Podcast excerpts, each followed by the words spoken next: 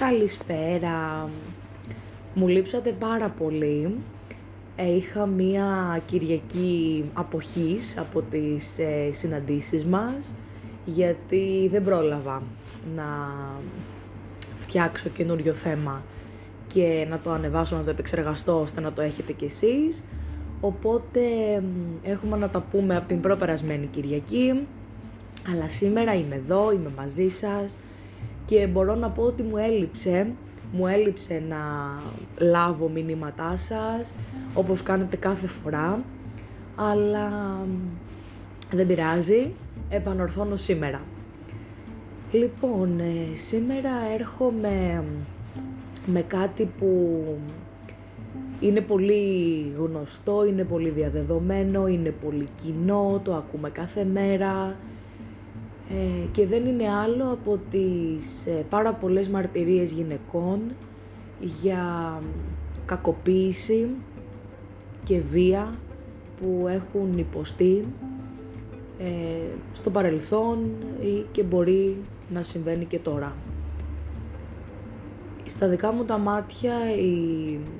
προτιμώ να χρησιμοποιώ τη λέξη κακοποίηση ε, και όχι τόσο πολύ τη βία ε, γιατί η βία μου βγάζει αμέσως τη λέξη βιασμός και φοβάμαι να τη χρησιμοποιήσω, δεν ξέρω πώς θα ηχήσει στα αυτιά ε, του καθενός. Οπότε προτιμώ τη λέξη κακοποίηση, ε, η οποία έχει πάρα πολλές μορφές. Ε, δεν είναι μόνο η σεξουαλική κακοποίηση, είναι η λεκτική, είναι η σωματική και είναι και η ψυχολογική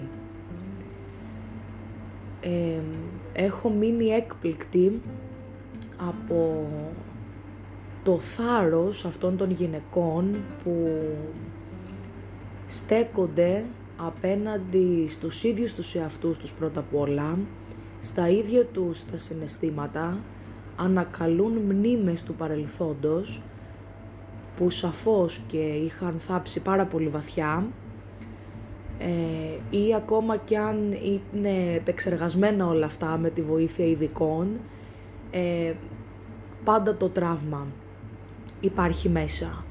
Δεν φεύγει ποτέ, απλά με την ε, επεξεργασία ε, ίσως να μην, να μην σε ενοχλεί. Η ύπαρξή του όμως συνεχίζει να υπάρχει. Ε, ξέρω ότι ίσως και να γίνω κουραστική γιατί το θέμα έχει πάρει πολύ μεγάλη διάσταση. Ε, ακούμε από τα μέσα μαζικής ενημέρωσης κάθε μέρα τέτοια περιστατικά με έντονους ε, σχολιασμούς που παίρνουν πολύ μεγάλο χρόνο στα αυτιά τα δικά μας ε, σαν τηλεθεατές και σαν ακροατές αλλά το έχω πάρα πολύ μεγάλη ανάγκη να το επικοινωνήσω μαζί σας και μέσα από εδώ από τα ψή stories μας και πρώτα απ' όλα ε, θέλω να πω ότι πέρα από κάθε ιδιότητα που μπορεί να φέρει κάποιος άνθρωπος, είτε είναι κάποιο δημόσιο πρόσωπο, ε, είτε όχι, είτε είναι κάποιος που μένει σε μια απομακρυσμένη περιοχή και δεν έχει τέτοια αναγνωρισιμότητα, που δεν ασχολείται με τα social media τα οποία δίνουν μια υπόσταση σε κάποιον, ε, πάνω απ' όλα είμαστε άνθρωποι. Όλοι. Ανεξαρτήτου φίλου, μόρφωσης, κοινωνικής κατάστασης, ε, οικονομικού υποβάθρου, ε, ύπαρξης εξουσίας ή όχι. Είμαστε άνθρωποι λοιπόν. Και ως άνθρωπος κι εγώ, έχοντας εργαστεί αρκετά χρόνια ως υπάλληλος ε, σε κατάστημα ε, έχω βιώσει ε, ψυχολογική κακοποίηση από τον εργοδότη μου για πάρα πολύ μεγάλο χρονικό διάστημα.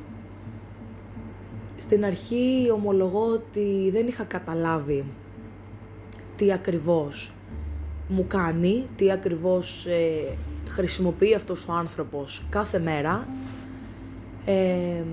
Με την πορεία όμως της ε, υπόθεσης ε, και κάθε μέρα, καθώς γινόταν αυτό το πράγμα, ε, μπόρεσα και τοποθέτησα μέσα μου ότι αυτό που μου κάνει, αυτό που συμβαίνει, ε, είναι κακοποίηση. Το ότι ήμουνα μικρή, ήταν η πρώτη δουλειά μου και σαφώς και θα υπάρχουν λάθη, σαφώς και θα υπάρχουν αστοχίες, ε, δεν έχει κανένα το δικαίωμα να σε κακοποιεί με κανένα τρόπο. Ακόμα και αν είναι αυτός ο τρόπος που έχει μεγαλώσει, που συμπεριφέρεται, είναι αυτός ο τρόπος που ξέρει με λίγα λόγια και πάλι δεν έχει κανένα μα κανένα δικαίωμα να ασκεί αυτό το μαθημένο του στους άλλους. Ο κάθε υπάλληλος, η κάθε σύντροφος, το κάθε παιδί και με λίγα λόγια για να το συνοψίσω, ο κάθε άνθρωπος σε όποια θέση βρίσκεται δεν έχει καμία υποχρέωση να στηρίξει πάνω στον εαυτό του την όποια άρρωστη και περίεργη κατάσταση φέρει πάνω του ε, αυτός που ασκεί την κακοποίηση, ο θήτης δηλαδή. Δεν μας ενδιαφέρει ούτε ε, τα παιδικά χρόνια του θήτη, ούτε πώς πέρασε, ούτε αν ο ίδιος έχει βιώσει κάποια κακοποίηση και νομίζει ότι αυτός είναι ο τρόπος που θέλει να αμυνθεί ή και να επιτεθεί ίσως, είναι ευθύνη δική του. Είναι ευθύνη του θήτη λοιπόν να κατανοήσει τι του συμβαίνει, να έχει επίγνωση το τι έχει περάσει ε, και πού τοποθετεί στο ότι είναι επιθετικός και στο ότι κακοποιεί είτε σωματικά ε, είτε λεκτικά, είτε σεξουαλικά, είτε ψυχολογικά τον οποιονδήποτε άνθρωπο έχει απέναντί του και όχι η ευθύνη του θύματος να δικαιολογήσει την κατάσταση του ανθρώπου που ασκεί αυτά τα πράγματα. Να το ξεκαθαρίσουμε αυτό το πράγμα. Ο κάθε άνθρωπος πρέπει να λάβει την ευθύνη για το δικό του κομμάτι, όχι για το κομμάτι και του άλλου ανθρώπου. Μόνο για τον εαυτό του φέρουμε. Ο κάθε άνθρωπος φέρει την ευθύνη μόνο για τον εαυτό του. Πάνω σε αυτό λοιπόν θέλω να πω ε, ότι κάνω μία πάρα πολύ μεγάλη πρόσκληση όλων των ανθρώπων και ειδικά των γυναικών που βιώνουν πάρα πολύ συχνά ε, τέτοια περιστατικά να, να διώξουν το φόβο, τώρα είναι η στιγμή και να αποκαλύψουν όπου θέλουν και όπου μπορούν ό,τι έχουν υποστεί ή ό,τι βιώνουν αυτή τη στιγμή που μιλάμε. Και μέσα από τα social media μου έχω κάνει και ειδικά μέσα από το Instagram έχω κάνει εκεί την ανοιχτή πρόσκληση ε, μέσω του hashtag είμαι κακοποιημένη γυναίκα όλες μαζί να ενώσουμε τα χέρια μας και να κάνουμε μια πάρα πολύ μεγάλη αλυσίδα κατάθεσης ψυχής του οποιοδήποτε τραύματος κακοποίησης έχουμε μέσα μας ακόμη και χωρίς να αποκαλύψουμε ονόματα, καταστάσεις, χρονικές περιόδους κτλ. Ακόμα λοιπόν και ανώνυμα. Ας πάρουμε το θάρρος όχι για να εκτεθούμε, αλλά για να δώσουμε η μία δύναμη και ζωή στην άλλη για να μπορέσει και η διπλανή μας και η πιο διπλανή μας να μιλήσει για το οτιδήποτε της έχει συμβεί ή της συμβαίνει, το τονίζω, μέχρι και σήμερα τώρα που μιλάμε.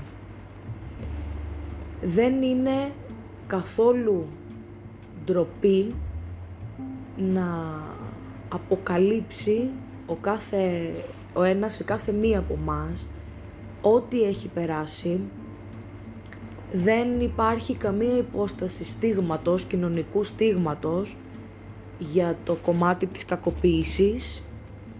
Στα μάτια τα δικά μου δεν υπάρχουν χρονικά περιθώρια και δεν ισχύει η φράση «τώρα το θυμήθηκε». Αν μιλήσω για τη δική μου εμπειρία, δεν το θυμήθηκα τώρα, το θυμάμαι κάθε μέρα. Και πολλές φορές το θυμάμαι ακόμα πιο έντονα όταν πετυχαίνω σε συζητήσεις που μπορεί να μου φέρουν μνήμες από εκεί, καταστάσεις από τότε. Δεν ξεχνώ γιατί το θυμάμαι πάντα. Αυτό που μου έχει συμβεί. Και το καταθέτω. Ίσως όταν το καταθέτω να πάρω και αυτή την ανακούφιση ότι το τοποθέτησα και εμέσως βοήθησα και κάποιον άλλον να προχωρήσει σε κάτι αντίστοιχο. Και ίσως να σκεφτώ ακόμα πιο βαθιά ότι η μία με την άλλη αποκάλυψη που θα γίνουν πάρα πολλές στο τέλος να βάλουν έναν θεμέλιο λίθο στο να δούμε γιατί συμβαίνει όλο αυτό το πράγμα, γιατί ασκείται κακοποίηση και σιγά σιγά να αντιμετωπιστεί το πρόβλημα από τη ρίζα. Όλες αυτές οι καταθέσεις δεν γίνονται, ξανατονίζω, με σκοπό την προβολή, τη δημοσιότητα και την κατηγορία. Γίνονται για να ενωθούμε όλοι οι άνθρωποι και να προσπαθήσουμε μέσα από τα τραύματά μας, ο κάθε ένας, να ρίξουμε το πρόβλημα από μέσα, να το σπάσουμε από τη ρίζα. Αν δεν προσπαθήσουμε όλοι μαζί, δεν πρόκειται να γίνουν σημαντικά βήματα. Όπου αυτά τα βήματα προς την αλλαγή θα ωφελήσουν όλους μας. Σήμερα ιδιαίτερα φορτιστική έτσι συνάντησή μας αλλά σας καλώ όλους με θερμή παράκληση να βοηθήσουμε ο ένας τον άλλον.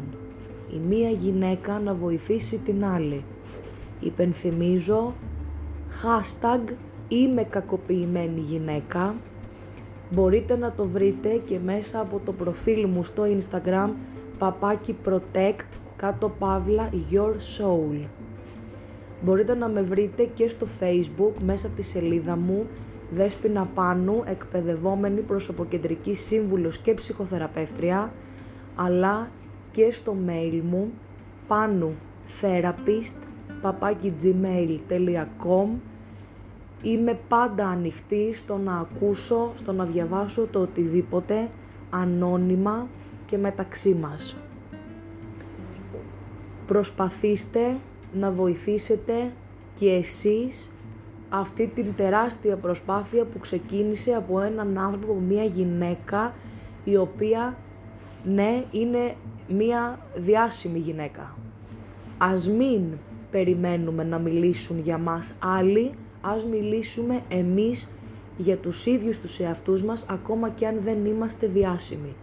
Όλοι οι άνθρωποι αξίζουμε, όλοι οι άνθρωποι είμαστε διάσημοι για τους εαυτούς μας.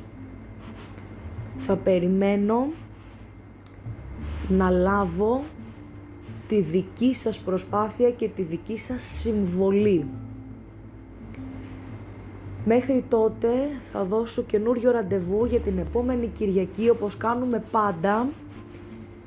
Ξαναλέω περιμένω τη δική σας συμβολή στην προσπάθεια και φυσικά τα σχόλια, τις ιδέες, τις απόψεις για τα ψή stories μας και για το τι άλλο περιμένετε από μένα.